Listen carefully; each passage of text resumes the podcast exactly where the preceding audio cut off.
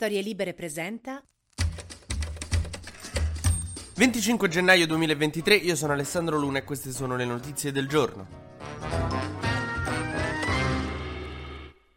Storica svolta sui carri armati da mandare all'Ucraina. Ieri finalmente l'America e la Germania si sono messe d'accordo. Hanno passato giorni a dire no, io i carri armati non li mando finché pure te non mi garantisci che li mandi. Io li mando, ma tu li devi mandare sì. Alla fine mia madre è arrivata e ha detto, oh ragazzi. E per cui insomma si sono decisi, Biden ha deciso di sbloccare questi Abrams che a differenza dell'omonimo attaccante della Roma dovrebbero essere dei carri armati veramente decisivi e precisissimi. Mentre la Germania sblocca finalmente i Leopard 2 e io non riesco a non trovare ironico il fatto che mia nonna nell'arco nell'arco della sua vita ha visto sia la seconda guerra mondiale che uno scenario in cui quando arrivano i carri armati tedeschi è una buona notizia. Comunque questi carri armati sono fondamentali per respingere l'offensiva che la Russia sta preparando nei prossimi mesi e anche per lanciare dal punto di vista ucraino una propria offensiva, un'altra offensiva molto forte che sfondi nel sud del paese e riesca a spezzare il corridoio di terra che porta dal Donbass alla Crimea. Questi due carri armati sono fra i più potenti e precisi che ci siano. I Leopard hanno un peso di 58 tonnellate, un'autonomia di 450 km e una velocità velocità massima di 70 km all'ora, anche se non è chiaro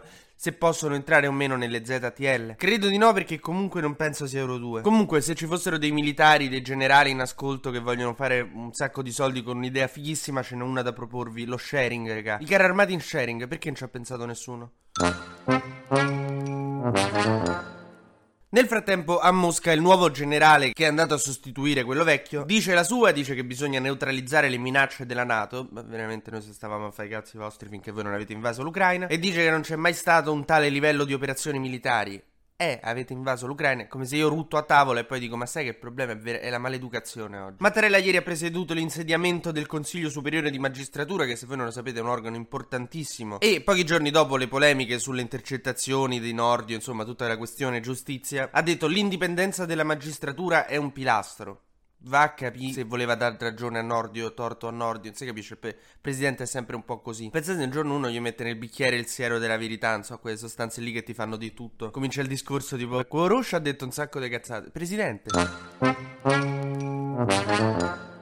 Oggi è cominciato lo sciopero dei benzinai, il che vuol dire che oggi non avrò nessuno con cui litigare perché non mi fa pagare col post anche se dovrebbe perché dice ah è rotto ma non è rotto. Perché poi se gli dici mettimi 5 di benzina e lui te li mette e dici c'ho solo il post, vedi che poi lo tira fuori stranamente. Solo se glielo chiedi prima non gli funziona. Ma questi sono sfoghi miei in cui mi scuso di avervi coinvolto. Giorgia Meloni nel Lazio ha commissariato la campagna elettorale che era prima affidata a un vicinissimo di Rampelli. Rampelli era il numero 2 praticamente di Fratelli d'Italia, un po' il mentore di Meloni, quello che l'ha cresciuto cresciute, adesso lei l'ha praticamente segato. È come se Luis Sall cacciasse Fedez da muschio selvaggio. È come se i Maneskin non facessero suonare Manuel Agnelli al loro concerto. Povero Rampelli, però ste fie sono ingrate, capito? Crescono, si montano la testa e poi te, te scordano. A Papa Francesco gli sono girate le scatole. Ieri ha detto che le critiche di cardinali e vescovi sono come un'eruzione cutanea che ti infastidisce un po', ma aiutano a crescere. Uh, mo, a parte che eruzioni cutanee che aiutino a crescere, io ancora devo vedere qua. Ma praticamente ha detto ai cardinali che lo criticano siete delle pustole. E poi ha detto che l'omosessualità non è un crimine ma è un peccato. Grazie Papa Francesco per ricordarci sempre che cos'è davvero la Chiesa.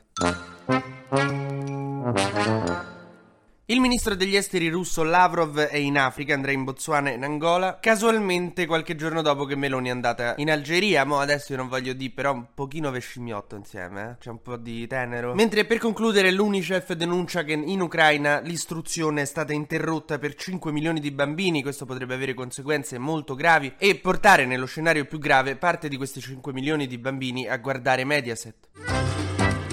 TG Luna torna domani mattina, sempre tra le 12 e le 13, su storielibere.fm.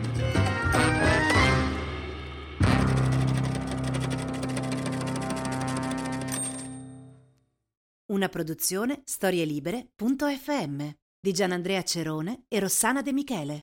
Coordinamento editoriale Guido Guenci.